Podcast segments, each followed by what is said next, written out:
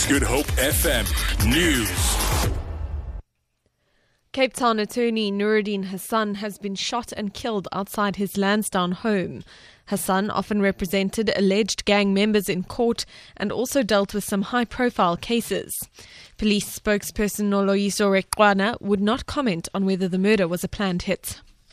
We are investigating a case of murder after an incident which occurred uh, last night just after 10 o'clock at Bear Road in Lansdowne where a 45 year old man was shot and killed uh, by an unidentified suspect uh, who is yet to be arrested.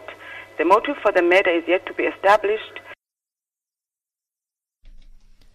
Freedom Under Law and the Helen Suzman Foundation are set to apply to a court to get the head of the NPA, Shaun Abrahams, suspended.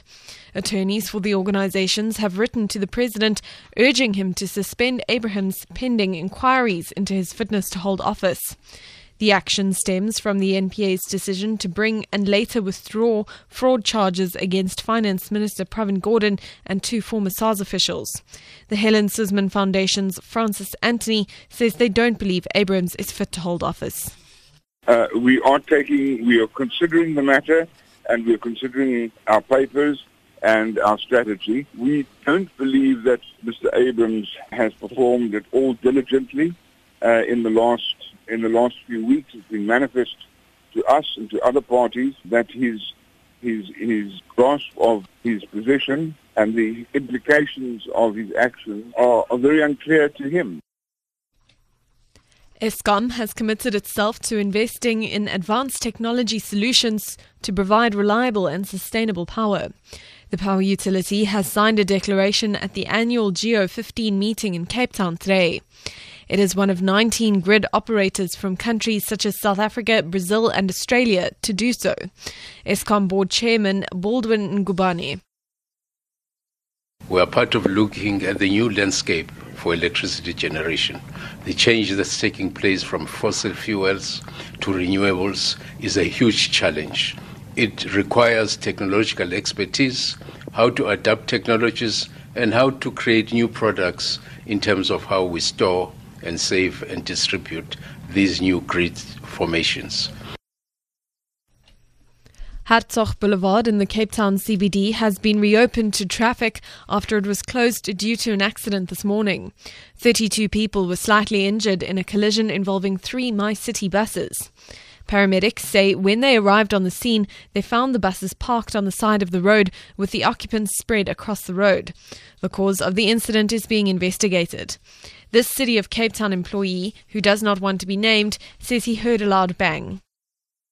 I haven't seen much uh, when I came here. I saw there were three buses.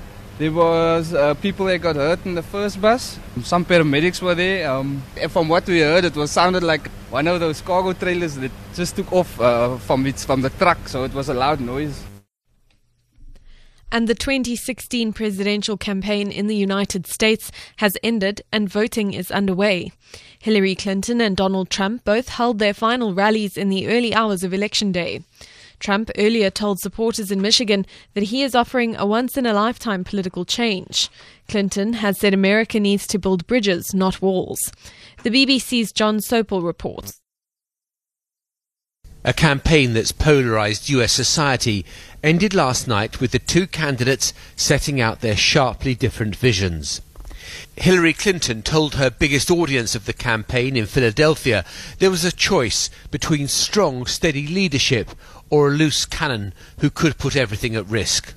But Donald Trump, speaking at one of his final rallies, framed the choice rather differently. He said the election would decide whether America is ruled by a corrupt political class or whether it's ruled by the people. For Good Hope FM News and Traffic, I'm Amy Bishop.